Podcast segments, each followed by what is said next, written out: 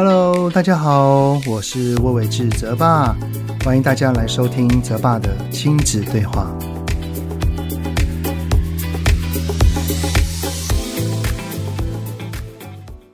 Hello，你们好，欢迎收听泽爸的亲子对话。我是亲子教育讲师魏玮志泽爸。上个礼拜是万圣节，那你们有带着孩子打扮去到处要糖果吗？我的两个孩子哦，兴致虽然已经没有那么高了啦，但是也会想要去凑凑热闹啊。只可惜呢，这这一周啊，正好是我女儿的期中考的前一个礼拜六日，所以啊，我女儿是属于那种比较未雨绸缪的性格啊，就是她会担心说她准备的不够，只好打消了那个念头啊，在家里面复习功课。不过他们在年幼的时候啊，其实我们也。曾经热衷过好几次啊，就是在那个节日的时候，带他们走遍台北的天母商圈啊，然后跟许多的商家都要了很多的糖果，然后那那一段回忆还真的蛮不赖的啦，就是带着孩子到处那个 trick or treat 啊等等的，蛮好玩的。而且我觉得现在的 cosplay 啊。比当年呢、啊，我带孩子们去过万圣节，我觉得还要更加的厉害耶！哇，那种装扮、那个打扮，真的是好特别哦。像今年呢、啊，不管是在路上还是在脸书上嘛，满满都是鱿鱼游戏跟鬼灭之刃啊。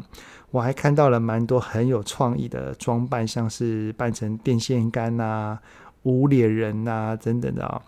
我觉得有些爸爸妈妈哦，甚至玩得比孩子还疯狂啊，可以说是大人版的扮家家酒啊。我我个人的个性是比较随性一点啊，我不是那么喜欢的去着重在这方面，所以如果真的要我打扮的话，我也就是真的顶多就是穿一个鱿鱼游戏四五六号的绿色外套加裤子吧，类似就就这样啊，简单易懂。反正对我而言呢、能够跟着孩子一起去感受那个万圣节的气氛，我觉得是对我比较重要的啊。好，那么呢，既然都聊到了万圣节啊，那万圣节就会让人家想到的是鬼嘛，对不对？那想到了鬼的话呢，肯定就是会联想到恐惧跟害怕哦。那当我们人呢、呃，遇到了恐惧、害怕或威胁的事情上面的时候啊，在本能上会产生呃战斗、逃跑或者是僵住的三种反射动作。我不知道大家有没有听过这个哈？而这个所谓的威胁呢，并不一定是生命遭受到了危险哦。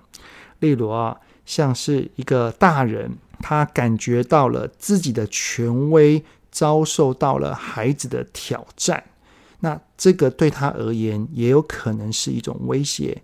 于是呢，这个大人就很容易用本能的反射动作，做出了用权威来压制的战斗举动。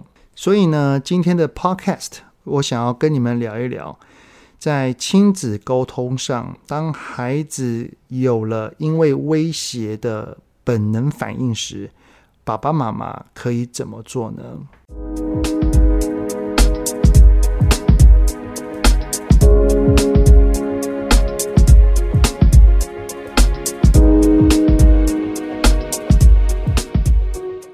知道你们有没有站在舞台上啊，面对众人的讲话经验呢？呃，我我现在的工作就是讲师嘛，所以我的经验当然是非常的丰富啦。只是像我在学生时代啊，我还是并不是那么熟悉在台上讲话的时候啊，我只要一站上台，我就会浑身发抖、紧张、不知所措，因为我会担心我自己讲不好，然后也会害怕在这么多的人的面前出糗啊。而当我们有这一种危险的讯号灯亮起来的时候啊，我们就可能会讲得很快。然后赶快快速把我想讲的讲完，然后去填满每一个空档，或者是很想要、非常非常想要赶快赶快下去啊！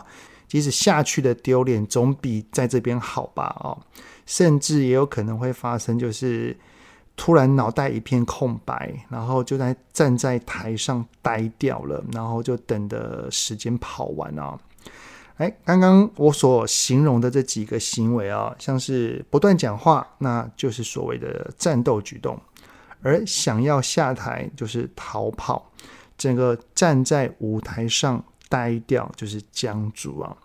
我我这是以一个上台演讲来当做一个举例啦。那当亲子之间的沟通，孩子如果有感受到威胁的时候，他可能有的本能反应会是什么呢？呃，像是战斗的话呢，当然啦，就是大哭大闹啊，尖叫啊，打人啊，丢东西啊，骂人啊，不然就是回嘴、顶嘴以及责怪啊，这就是战斗的举动。那逃跑的话呢，呃，就像是简单的回应说“我不要”，“我不知道”，嗯、可能吧，忘记了哦，不然就是不回话以及不耐烦。那我们人哦。遇到了威胁，最常发生的反应就是这两个，就是战斗跟逃跑。但是啊，如果透过经验值的累积，发现战斗跟逃跑都是没有用的，威胁感依然不断的上升，不断的面临啊，那就有机会会转往僵住的可能性。就如同我们看到了大型动物，像是一个超大只的熊啊。我们知道，我们战斗打不过他，逃跑也逃不掉，他速度比我们快，那我们就有可能会躺下装死啊，啊，就是类似像这样子啊。那在亲子沟通上面呢，孩子的僵住行为啊，可能就是呃，例如当爸爸生气了，他就整个缩在角落，浑身发抖啊。或者是呢，面对我们的责备，他满脸毫不在乎的样子，在那边听我们念他，等待时间的流逝；或者是也面无表情的看着远方，或者是一直就只有低头划手机，面对我们的问话，我们的一些互动，完完全全不做任何回应。不过通常啦。当我们在管教孩子的时候，孩子会先采用战斗或逃跑的举动，这都是很正常的啊。只是啊，我们要先学会观察，观察到孩子有这一些像是类似战斗或者是逃跑的举动，我们要先明白到哈。他这些举动都只是为了要避免自己不受伤害而做出来的本能反应，所以当我们先练习去观察，然后发现到，哎，我们的孩子有有这些举动了啊，请记得，我们一定要先试着暂停，暂停，然后想一想说，说我刚刚说了什么，或者是我刚刚做了什么，是让孩子感受到威胁的呢？那比较多的那个威胁举动啦，程度大一点的，就是打、骂啊、批评啊、威胁言语啊这类的。那程度比较小的呢，那可能就是像是说教啊、碎念啊、讲大道理啊。哦，那当我们呢借由这样的暂停跟思考，我们知道了是因为我们哪一些的举动、哪一些的因素而。点燃了孩子的危险讯号灯，才会让他想要去战斗或者是逃跑嘛。那接下来的举动，我们就要去做一个很重要的行为，就是要让孩子感受到是安全的。因为当他感觉到是安全的时候，他才会去熄灭掉那一个危险讯号灯，他的。战斗跟逃跑的姿态跟举动才会消失，消失了，我们才可以跟理智的他来好好的对话嘛。所以呢，我们的第一个举动呢，就一定是要停止所有让孩子感到威胁的举动，不管是骂、念啊、恐吓的啊，这些动作都要先暂停，都要先停止，然后试着稳住自己，才能够稳住孩子啊。因为通常我们会做这些举动，往往也是因为我们内在有了情绪了啦。所以稳住自己的情绪，然后孩子感受到是安全的。只有这些举动不再继续，才有机会灭掉他心中的危险讯号的呢。而停止的同时，我们要先试着缓和自己的情绪。当情绪比较稳定了，我们才能够理智地想一想：我们除了骂他、念他、说教之外，我们还能怎么做呢？而第二个举动呢，就是试着传达出理解他的话语。我蛮常在演讲的时候分享啊，就是对话的目的是在彼此交换讯息的过程之中传递着理解，而当孩子有感觉到是被我们理解的，他的情绪才会跟着稳定，因为被理解了，表示威胁不在嘛。而我最常使用的语句啊，就是两个。叫做客观的事实陈述，再加上我们观察出来孩子所呈现的情绪跟感受是什么啊？比如说啊，孩子啊，你会在课堂上直接回老师的话，是因为你觉得被老师误会，感到很委屈，是吗？好，或也有可能会说，呃，孩子啊。你会推同学，是因为他拿你的东西没有问你，让你觉得很生气，有没有？而这边所谓的客观的事实陈述，就请我们先想象一下哈，我们的眼睛是一个摄影机，很单纯的把眼睛所看到、所观察到的细节，直接用事实的方式给描绘出来。没有加上任何主观的批判或者是见解哦，完全没有。好，那第三个动作呢，就是试着用他能够听得进去的话说给孩子听啊。也就是在第一个暂停的动作，呃，在那个当下哈，我们试着用孩子的角度来思考，想一想，如果我是他。我听到怎么样的话是比较可以接受的呢？如果真的想不到啦，我觉得这个方法可以用在比较大的孩子身上哦。就是我们可以反问孩子说：“我们可以问他，孩子啊，这件事情爸爸是需要教你的。那如果我刚刚讲的方式你听了是不高兴的，那么你觉得爸爸可以怎么跟你说？你是可以比较接受的呢？”那当孩子讲了任何的答案，都以接受为前提来试着跟他讨论哦。好的，那以上就是今天想要跟你们分享的内容啦，能够让我们更加知道我们孩子外在行为跟内在感受的一些关联性，能够更加了解我们的孩子。好，另外呢，今天这一次哈，还是想要在这边回应一下留言。首先呢，是一位叫做 YC 一一六八的听友，他在那个 Apple Podcast 底下就有留言说到啊，泽爸的 Podcast 实用，五星推荐，容易上手，谢谢啊，很谢谢你的聆听跟留言哦。那还有第二位的听友。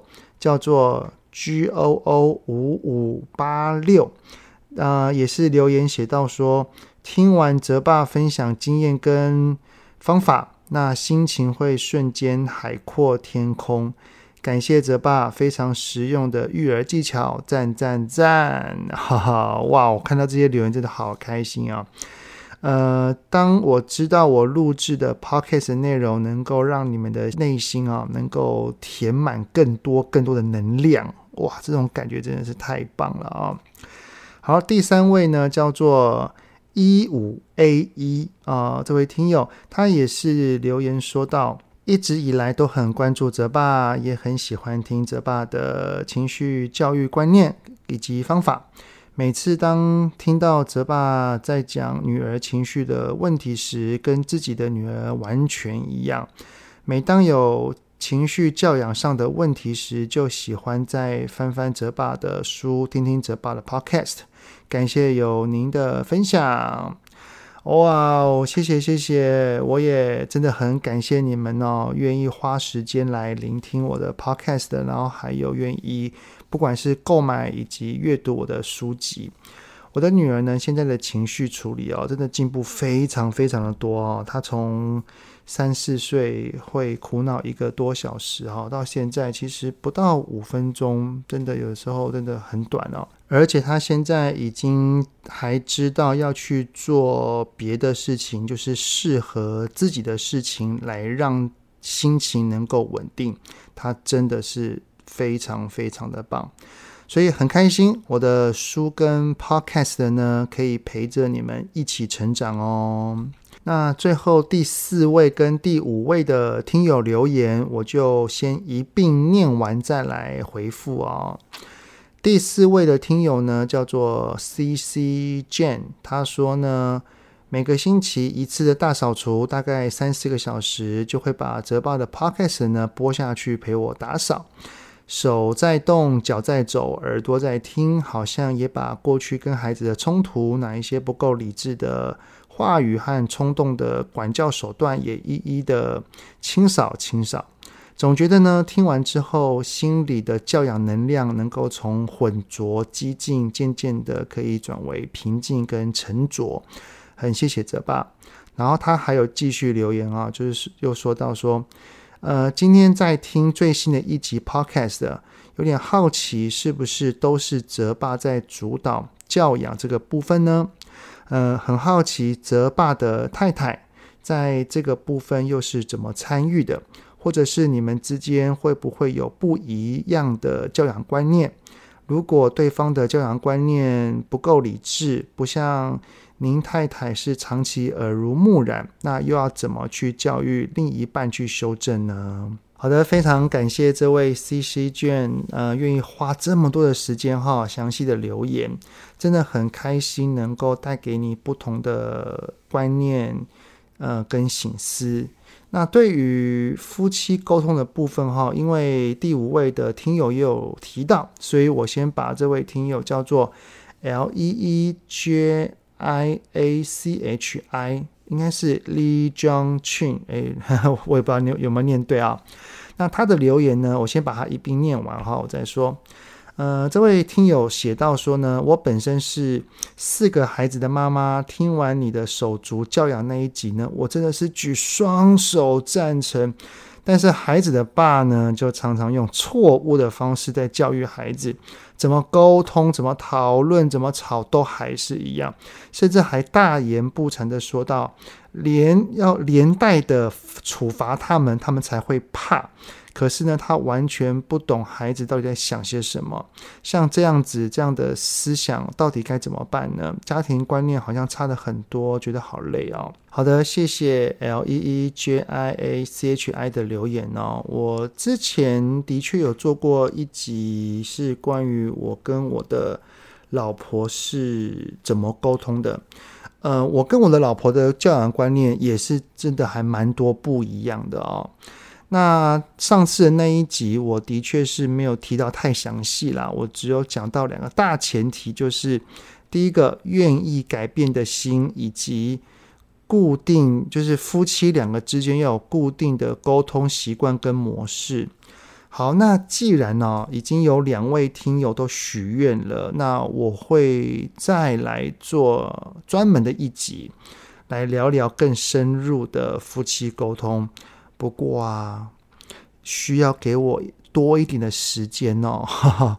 为什么呢？因为我需要跟我老婆询问一下，因为这件事情就是跟我老婆有关。如果太详细的话，那可能会讲到她一些事情。我必须要先去知道说她愿意让我透露多少哈。好，那我还要先跟我老婆询问一下，沟通一下，那我再思索一下该怎么说。就是能够在老婆愿意分享的前提之下，看看怎么跟你们聊呢？好，那这个交给我，但是呢，我需要给我点时间。好的，那这就是这一集 Podcast 的内容啦。感谢以上五位听友的留言，所以你们的留言我真的都会看哦。那你们的留言其实都会给予我关于未来的方向，或者是之后要讲什么主题，都有着很好很好的建议。谢谢你们的聆听。那有任何的呃，想法或者是有想听的内容，都欢迎在 Apple Podcast 底下先五星按个赞，然后再留言告诉我哦。泽爸的亲子对话，我们下次再见，拜拜。